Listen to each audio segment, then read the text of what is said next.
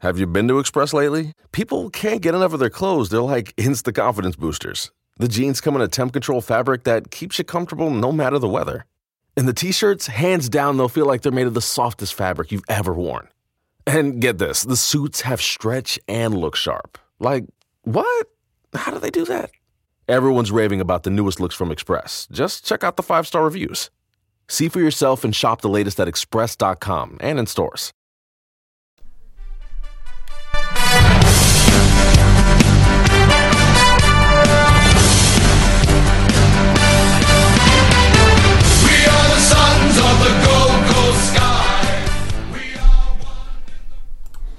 Hello and welcome to another episode of the GC Sunscast, the Gold Coast Sun Show by fans for fans. I'm your host Shane, and let's start the show off with our Patreon sponsors. We'd like to thank Dale Snelling, Jack's dad, Paul Vosti, Robbie Fiorini, Brody Burgess, Kate Kelland, Chris Moore, Tom Kim, and Tim. You can join our Patreon donors by heading over to patreon.com forward slash GC Sunscast and show your support there. Or jump on to jump on over to uh, Spotify, YouTube, Apple or Google Podcasts, or anywhere really that you can get your podcast from, and like, comment, and subscribe. Well, now it's time for us to introduce the guest for tonight's show. And I'd like to thank the host of the Heat Room podcast, Tom Boswell. Thanks for joining me, Tom. No, thanks so much for having me, mate. It's a uh, it's an honour. You do a, a terrific job on here, mate. So um, yeah, it's uh, fantastic to jump on and have a bit of a chat about footy. Yeah, it's been a while since we last had you on the show. I think it was uh, draft night last year, or yeah, yeah, I'm pretty sure it was last year. We had you briefly on the show. Uh, since then, you've been promoted to the sports edi- editor at the Gold Coast Bulletin. How's that go- working out for you?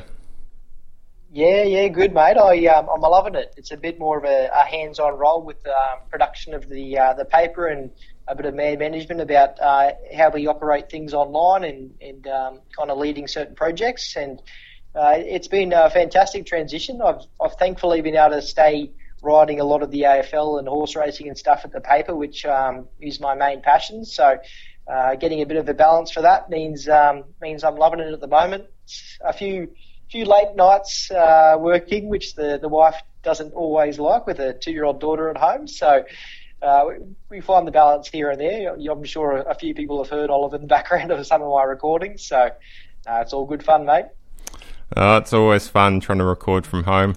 Uh, with the increase in the AFL in the last few weeks, really, in Queensland, I'm sure your work has been cut out for you.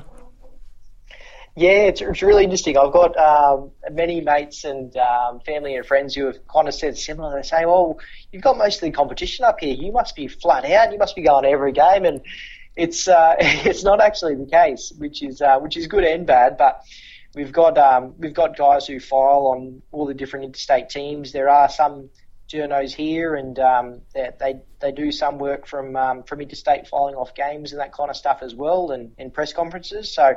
Um, thankfully, um, I haven't had to spread myself too thin because it'd probably mean I do less Suns content. So even though they are here, it's pretty much a business. So I sneak across to a couple of the games and, and have a beer and watch the footy. Well, it sounds like a bit of fun still. Do you still get to get along to some of these uh, press conferences?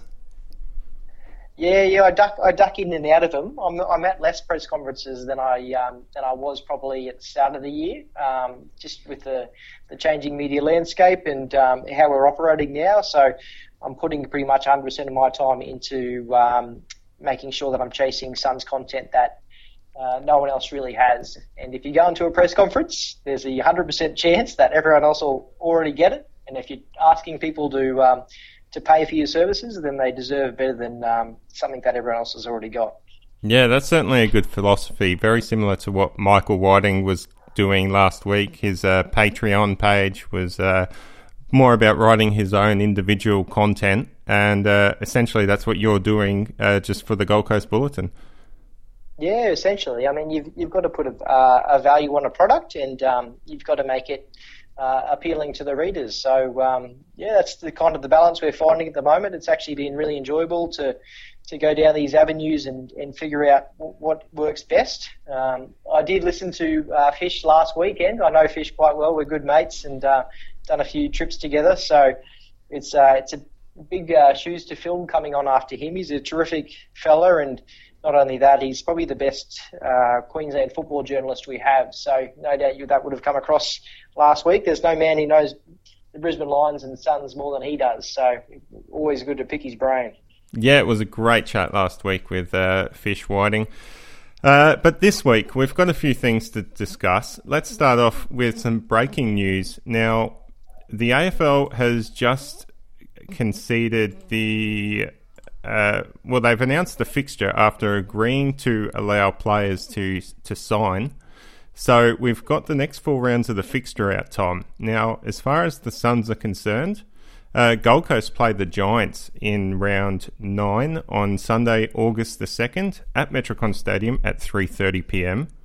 We then follow up with a Thursday night game, so that is four day break against St Kilda at eight ten PM. So that's two Thursday night games if you include this one. Uh, round 11, the Suns are playing Essendon on a Wednesday night, August 12th. Oh my god, that's actually my birthday. So that's a that's a good day to reason to get along to the footy, I think, even on the There you go. Hopefully even on the work night. Yeah. Um probably still have to watch my alcohol intake because my job does require me to be sober. So I don't think I'll be having any beers that night, but I'll certainly be cheering on the Suns.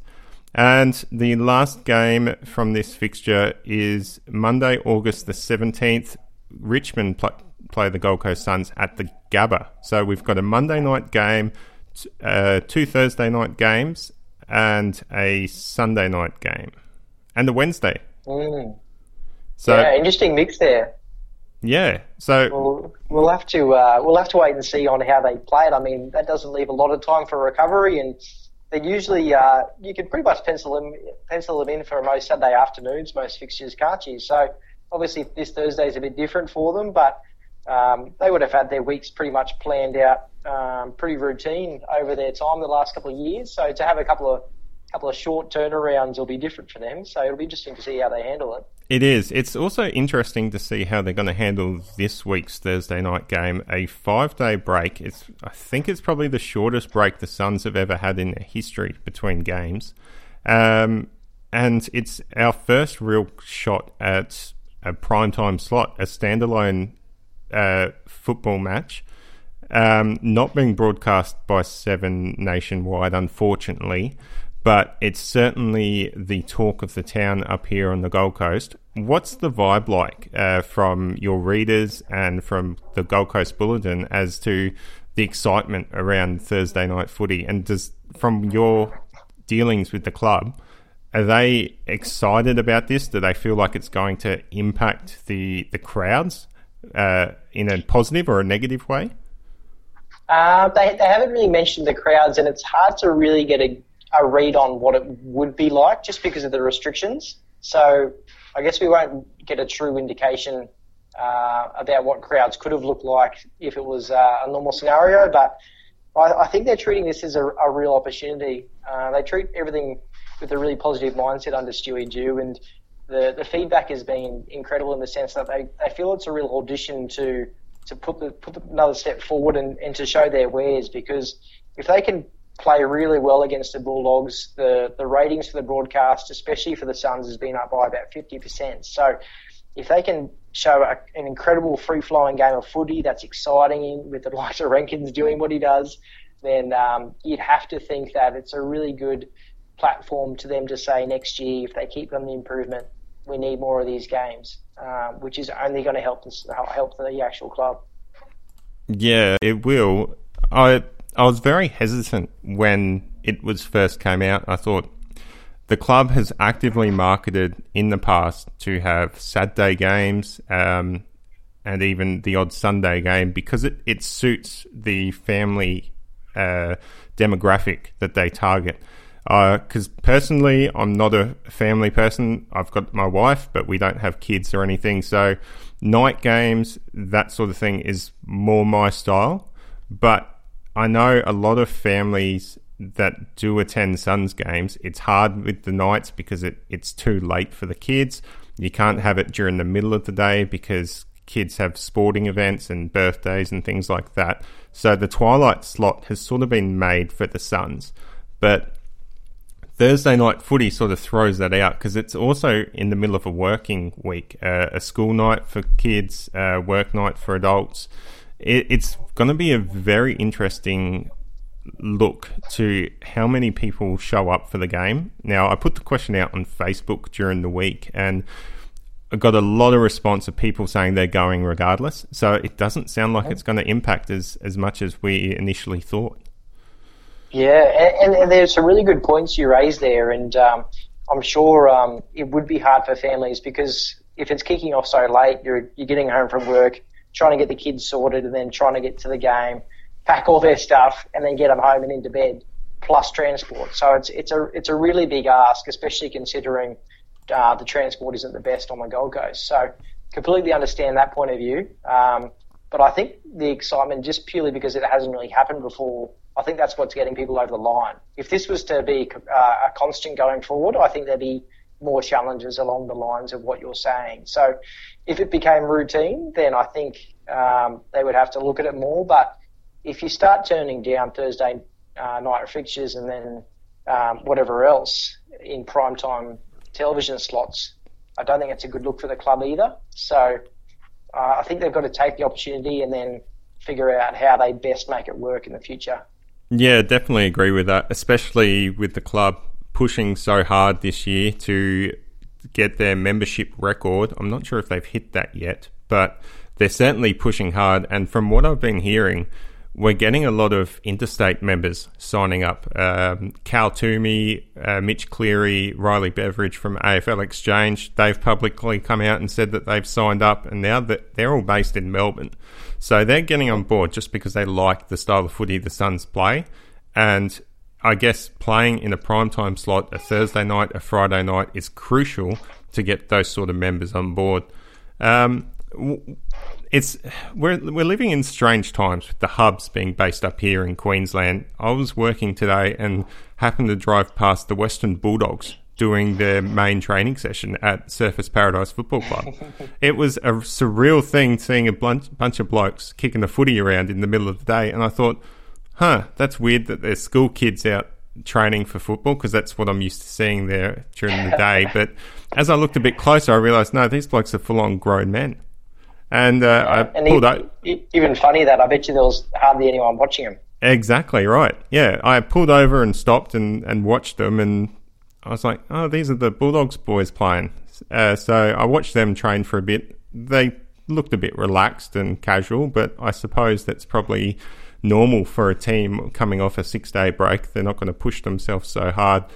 But with all the work the Queensland government's doing uh, to have these teams up here in Queensland while the coronavirus stuff is going on in Victoria and looks like Sydney as well. Um, do you think Queensland deserves the right for the AFL Grand Final if it gets to that stage?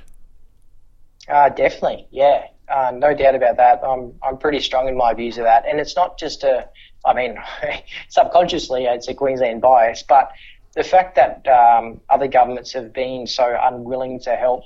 Um, I know the AFL 360 guys spoke last week about goodwill, and it was a good way to put it because Queensland has, has, has literally bent over backwards to get these guys up here and, and keep the competition running. Um, so I think they deserve to be in it. The the Gabba uh, holds what 40, 42,000 people. I think so. It might not yeah. actually be an issue if the AFL Grand Finals are restricted on numbers anyway. Um, a lot of people are just assuming that we need the biggest stand um, because uh, to hold the, the maximum amount of people. So that might not, not actually be an argument because you know we might still be restricted on certain limitations on how many people can go into the actual grand final. So um, I definitely think the Gabba should be among them. Um, I think people overlooked Metricon too quickly. I know there's challenges and everyone says it's a 25,000 to 30,000 seat stadium, but in saying that, uh, it's a newer stadium. It's got uh, better technology. It's got really good space for activations. Um, it's got better parking than the Gabba, and it's uh, it's also got the um, the ability to add extra seating behind where the uh, the, the sight screen is. So um, it's probably harder to do it there in terms of money invested, um, but either way, Queensland should definitely be in the conversation. Yeah, I definitely think that's the case as well. And I, despite being a Gold Coast fan and probably biased towards Metricon Stadium, it is a better stadium to watch football at than what the Gabba is. The the Gabba's run down. It needs a lot of work to it, and if it's only a, a restricted crowd anyway, I think a an AFL grand final being played at such a boutique stadium like Metricon would work really well. We've seen Metricon pull off some really good performances when we've had uh, concerts there. We've had um, even just Gold Coast Suns games, special events where they've had the fireworks. They've had uh, performers perform on stage at Metricon Stadium. It's really worked quite nicely. So I think it's definitely got to be in consideration. Okay, Tom. So we we've had you on the show before, but I don't think we've actually discussed some of these more personal moments about your connection with the Suns. What's one of your most memorable moments with the Suns? Okay, well, I've, I've got a couple. Is that okay? Yeah, no, that's fine. Okay, so my first is probably pure footy wise. Um, so I can't I can't remember. I think it was not last year, the year before that actually. Um, I spent a weekend with the team travelling, so um, down to Melbourne um, on the flight, down into the hotel, um, you know, and then just really getting a behind the scenes look at how they prepare for the games. So, you know, in the hotel, uh, going to team meetings, which is really interesting.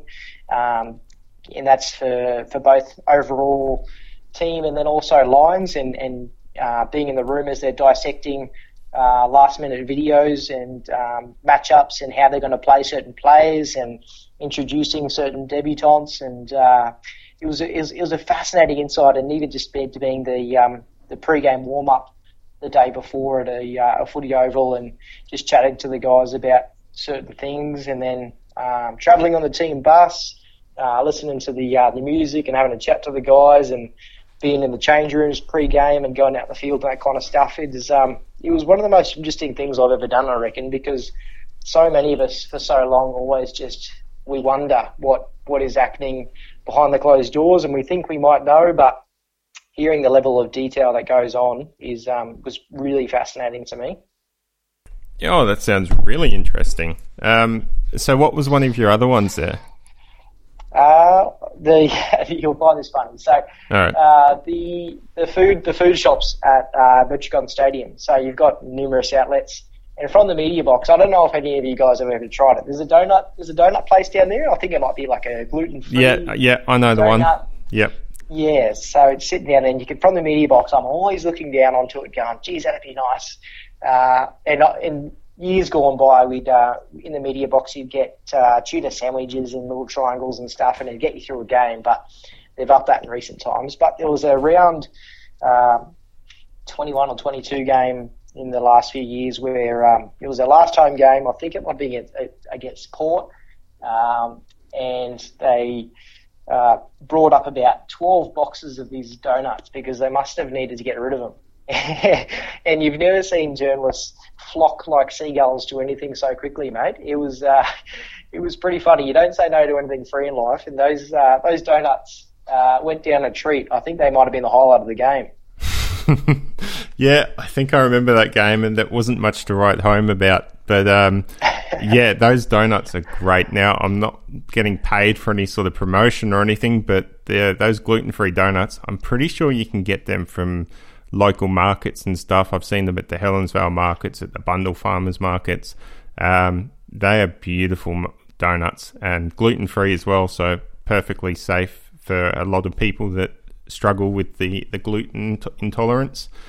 Um, yeah, I'm just a taste man, and they usually fill up the, the fridge with uh, a couple of quiet beers on the last game as well, which is nice. Oh, that's that's nice of them. I, yeah, it brings me back to memory of when I first started going to Suns games, and that was in the first year or two. I was fortunate enough, thanks to my parents, to get a um, a corporate membership, and uh, they really spoiled us in that first couple of years. Like we had prawns, we had oysters, all on the uh, the Bain Marie, and that was all included in the ticket price. Still had to buy the beers and stuff, but um, oh, it was definitely well worth it. Um, Yeah, very nice. so that brings us on. What was your favourite Suns win then? Ah, I was having a good, good thing about this. Obviously, uh, there hasn't been a lot of winners over the last couple of years, but so every time they do win, it feels pretty good. But I think for me, uh, the round 18 game in 2018 over Sydney down at the SCG, that's that's one that's always stuck out to me as a, a team that was uh, on the road, had, had a lot of losses on the run, young team, but managed to find something, and it was. I think I loved it just because it was made purely on work ethic. It wasn't the most beautiful win. It was gritty. It was tough. It was contested. Um, that will that will always stick out for me as one of my favourite wins. I think. Yeah, that was a good one. It was a really good one. Yeah. Um, I don't know why. I've got a I've got a draw. So it wasn't a win, but it was a draw against West Coast in 2015 at Metricon. You might remember it when Tommy Lynch kicked that goal with a few seconds left. yeah, yeah, I remember I, that uh, one. Yeah, yeah, I love it because because of the aftermath. Because Tommy not only kicked it and the feeling that went around the stadium, but also he thought he won the game, which was just the, the funniest thing I've ever seen in my life. That he thought he'd won the game for the Suns, but it actually just drew level. So um, that was just a, a maths mishap, mishap by Tommy. So um, that was always, that always gave me a good laugh. Yeah. Tom Lynch seems to have provided a lot of those. I feel like watching those uh, media conferences when he was up here for the Suns. He he had a, a dumbfounded look on his face quite a few times, but ultimately he he ended up uh, doing quite well, and you know put spread a positive message for the club when he was here. I don't really want to talk too bad about players that have left the club, but you know we're we're happy that he was here for, and what he gave to the club when he was here. Yeah. Um, so Even uh, him and Steve May made a uh, interesting combination because uh, Tommy, as you said, he um, he wasn't the most eloquent of speakers, even though he had good intentions. So thank God Stevie May was there as co-captain because uh, Stevie spoke really well. He he was, and he was very passionate, Stevie. Um, so that brings us to what's your favourite Suns player? It can be a current player or a past player. I've got uh, I've got uh, two. I've got one current player and then a special mention. Yeah, so, sounds um, My my favourite's Alex Sexton. Um, a, a bit about about background and also um, how he plays the game, but. As a, ba- as a background, uh, as a young journalist in Brisbane, um, we grew up in the same area uh, and up in Logan, and I covered uh, the Springwood Suns, where he used to play as a really young fella, as a young teenager, and covered him a lot as a underage when he was getting selected for Your AC works overtime all summer, so be sure to replace your old air filters with new Filtry air filters. They recommend updating HVAC filters at least every three months all year round. So order your Filtry air filters today at Filtry.com. Let's clear the air. Queensland, and I remember the hair he had back then, and just watching him through his whole progression up to the Suns, and um, really loved the way he, he worked so hard from be, becoming a person who was on the interchange bench with the jersey to, to becoming a real prominent um, player for, for the Suns um, has been really special to watch for me, and I, I love the way he goes about his footy. He's exciting to watch. He he works hard and he's hard to match up on. So he's uh, he's my favourite, I reckon. And uh, I've got to give a special mention to to Josh Corbett. I don't know if I think a lot of fans might know more more about Josh than uh, a lot of the media do because uh, if he ever gets around those fans' events, uh, you'll hear him and you'll see him. Uh, I don't know if you've ever had the pleasure of uh, meeting him yourself, but uh, a terrific fella who um, he, he's just a guy you'd love to sit in a room with and have a beer with. I remember the first time I um, I met him. So he had um, who was it? Chris Burgess, Josh Corbett, and Sam Collins arrived as the mature age draftees, and uh, we went to the headquarters at Carrara to have a chat to them about football. Um, it was their first media appearance. Got to the club uh, upstairs to the top where the players were mingling. He said, uh, one of the media guys said, "All right, I'll go get Josh for you." Sat down there, and uh, Josh was Josh was actually about to have lunch, and 99% of players would say, "The media can wait. I'll uh, I'll have finished my lunch and then I'll then I'll go talk to him." And here comes Josh walking down the hallway, and he comes into the room, plonks a, the biggest plate of food I have ever seen anyone try to consume. Himself with a massive smile, and then the first thing he does is offer me some of his food on his plate. Um, and it was just uh, it was a hilarious moment, mate. And um, it was something that was always stuck with me, and it's a re- reflection of his character. Yeah, I, I get that vibe from Josh. I haven't met him in person, but watching the club videos and seeing him speak, he comes aclo- across as that laughable larrikin, larrikin bloke that you, you just love to, to catch up with and have a chat. All right. Yeah, definitely, he's a good one. All right, well, let's jump into the match review. We're almost halfway through the episode, so once again, we've got to probably rush this section and then we'll get into some more stuff.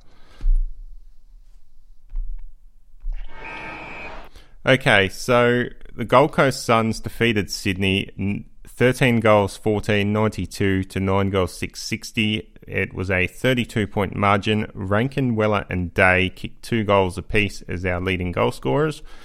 Um, let's start off with some criticisms. They, I thought they struggled with contested marking, and it sort of flowed on to no one that is taking contested marks in our forward 50, whereas Sydney, it was really highlighted how they were taking a lot of contested marks in their forward 50, especially early. It sort of gave me a bit of concern. I've had some concern for a couple of weeks regarding our forward line. I feel like Sam Day and Ben King should be doing a bit more. Uh, they just they're just not getting the ball enough to impact on the scoreboard. Um, that could be contributed to our midfield, which I said last week. Um, but I think this week again, it was inaccuracy in front of goal. I think that really hurt us because we probably should have beat Sydney by quite a bit more. And um, they were probably a bit more efficient than what they should have been as well. What, are your takes, Tom?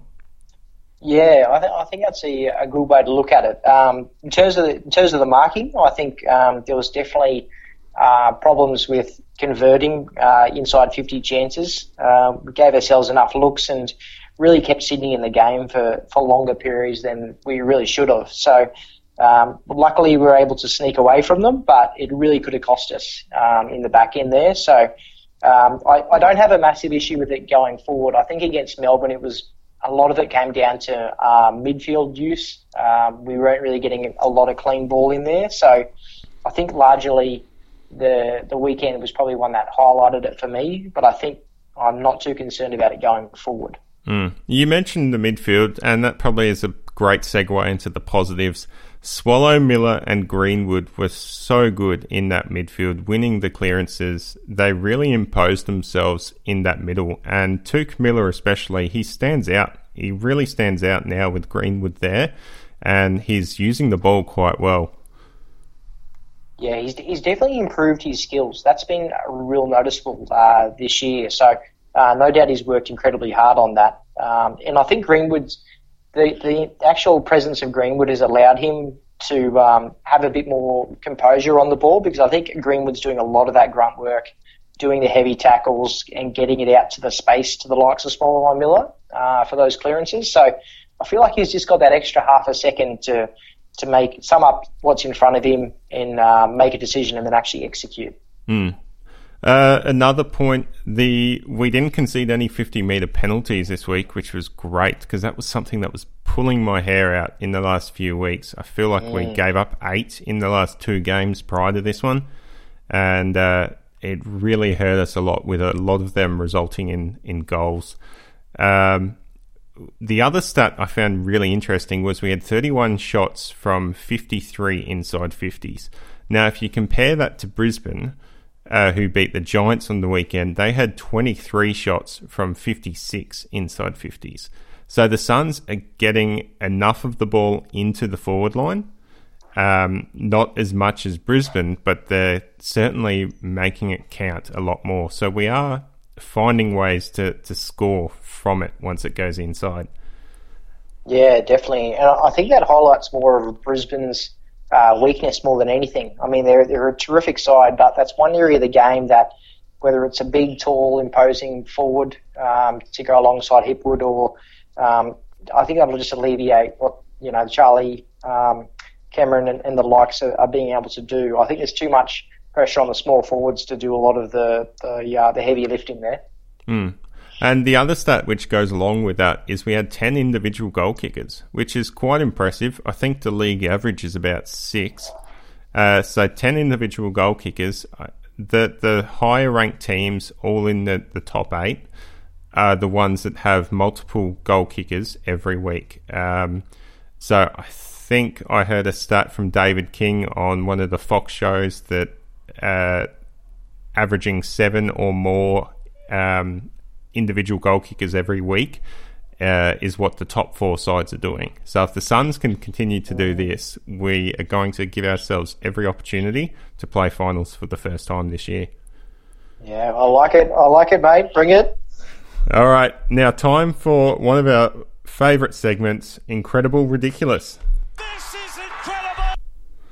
So I had trouble thinking of what was going to be the incredible moment this week. I could put it down to any one of um, the the great goals. Lukosius had a, a super boot kick goal.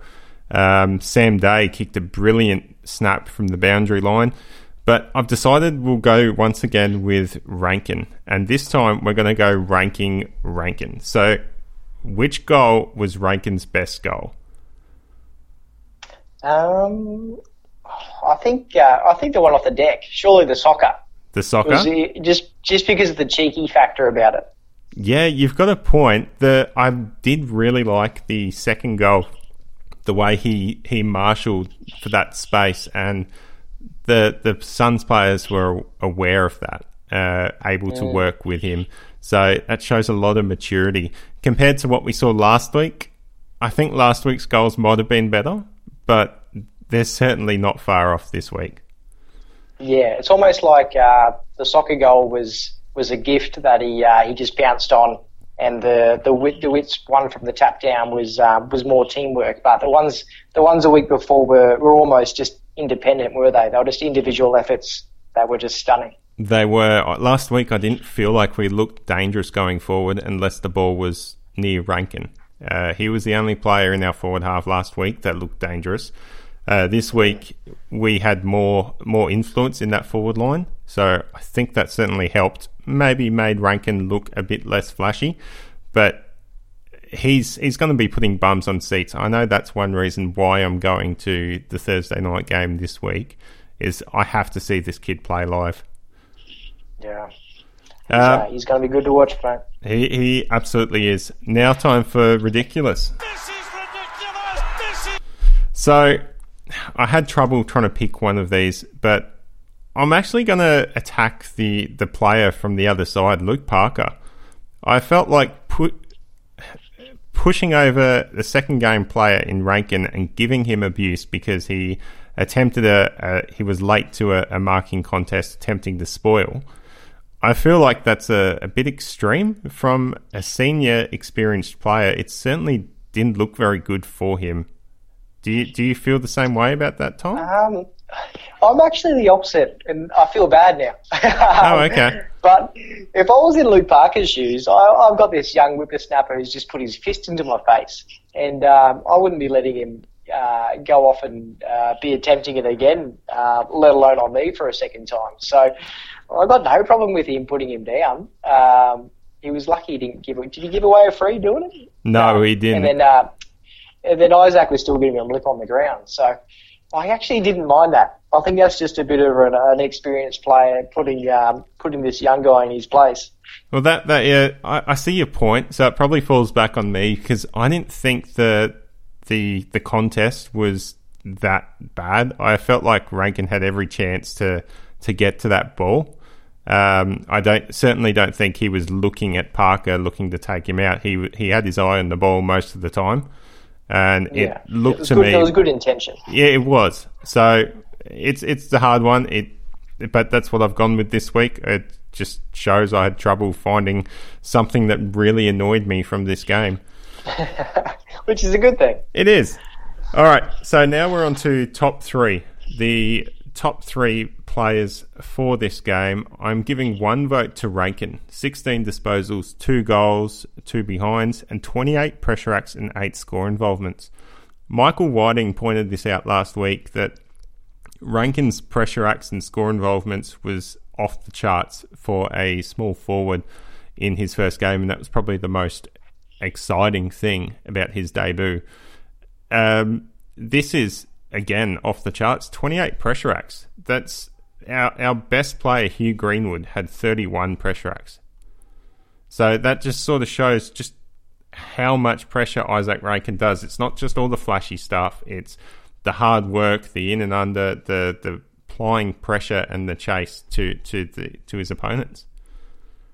Yeah, it's that's exactly what the coach would be after, isn't it? And they and they alluded to that that um, before he even made his debut, how how good he was as a pressure forward. So um, that's a lethal combination. Mm.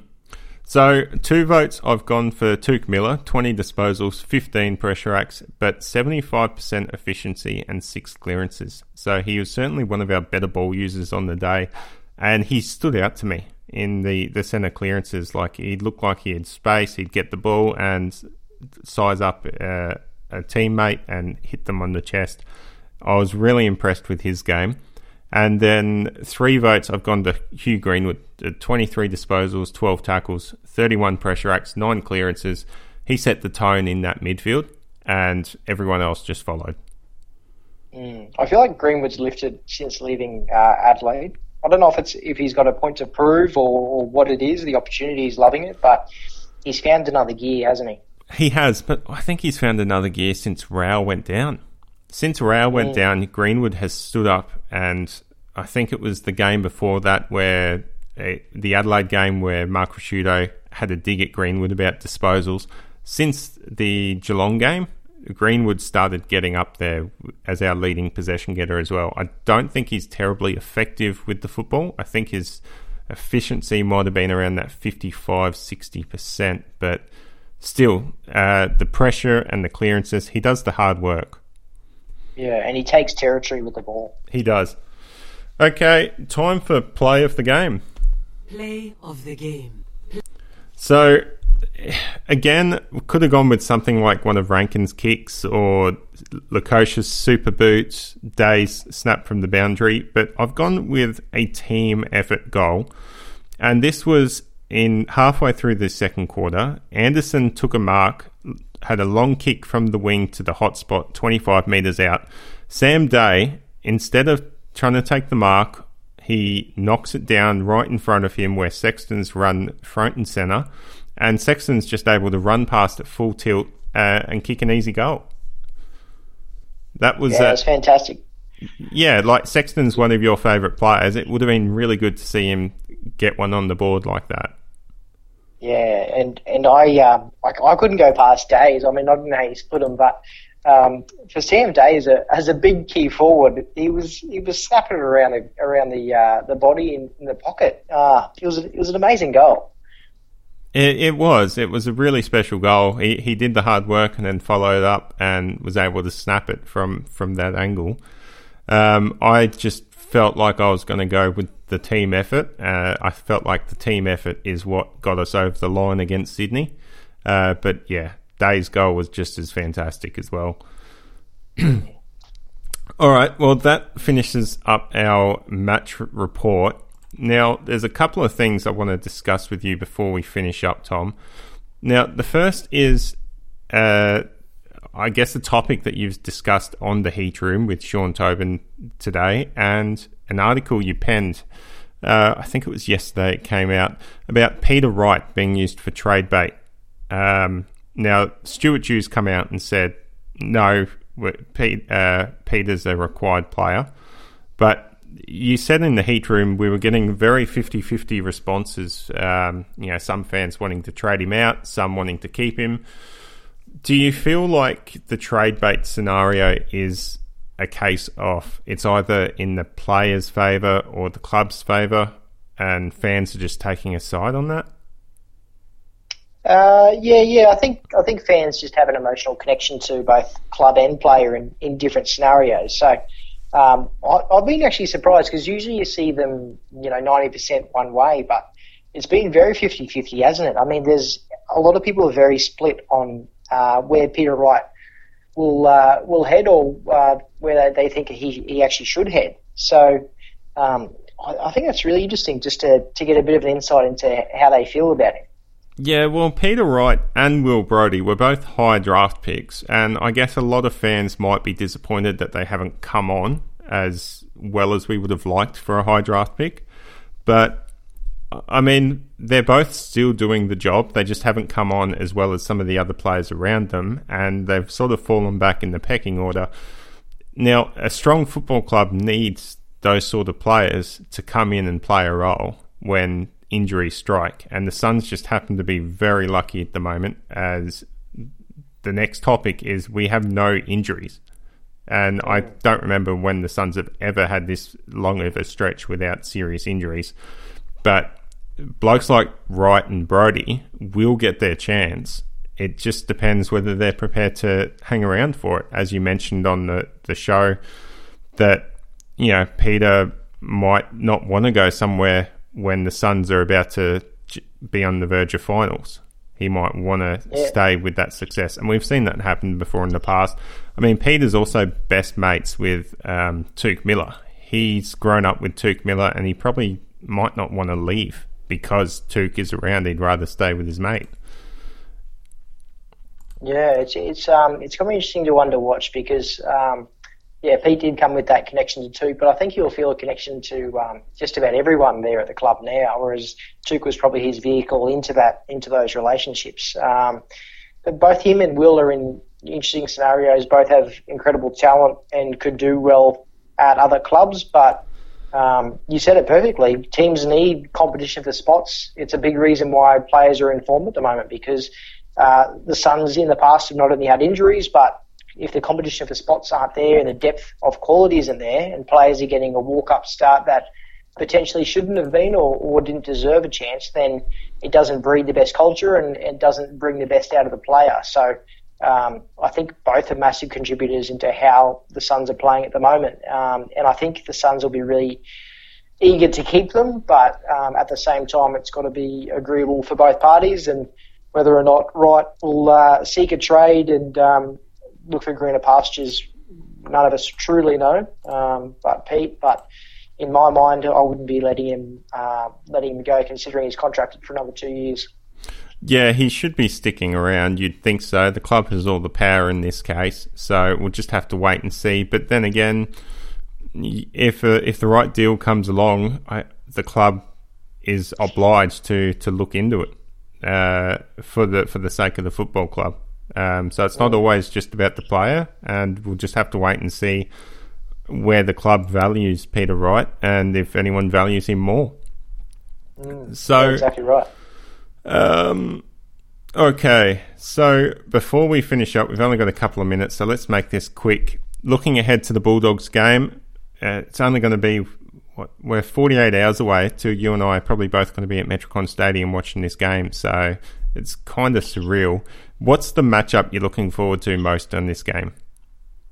Uh, I think you better uh, said it perfectly in the rundown, mate. Everyone wants to see this uh, this English young uh, fella come through. He's a um, interesting ruckman with a, a lot of talent. So I'd love to see Witts with a lot of experience come up against him and, and see how they both fare. Yeah, yeah, I agree with that. Witts is one of the better ruckmen in the competition. Uh, but I do, I, I do worry because I feel like English might have the better of him around the ground. Um, it might just be me, but watching the telecast of Witts lately, he looks very slow around the ground, as you would being that tall. But um, we'll just have to wait and see whether Witts can uh, teach the young pup a lesson. Um, do we tag Bont? Do we send Touk or Greenwood to him? Um, I'd I wouldn't start with one.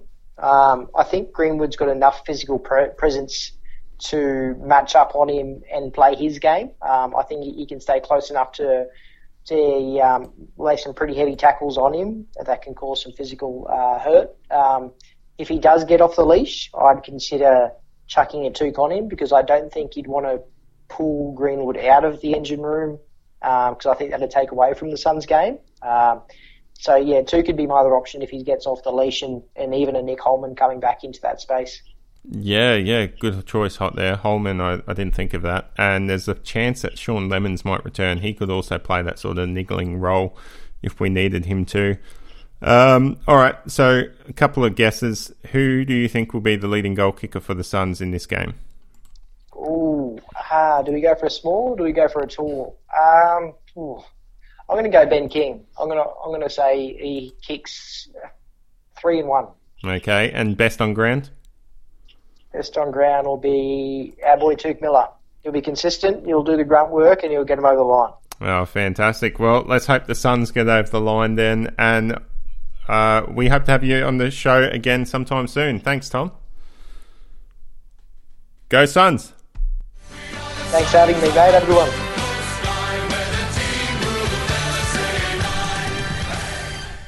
If you've been a renter, you know it's stressful to find the perfect place. But Zillow Rentals make it easy. They have filters for pretty much everything, so you can find a rental that's big enough for entertaining your friends, but small enough they won't crash all weekend. Find your sweet spot on ZillowRentals.com. If you've been a renter, you know it's stressful to find the perfect place.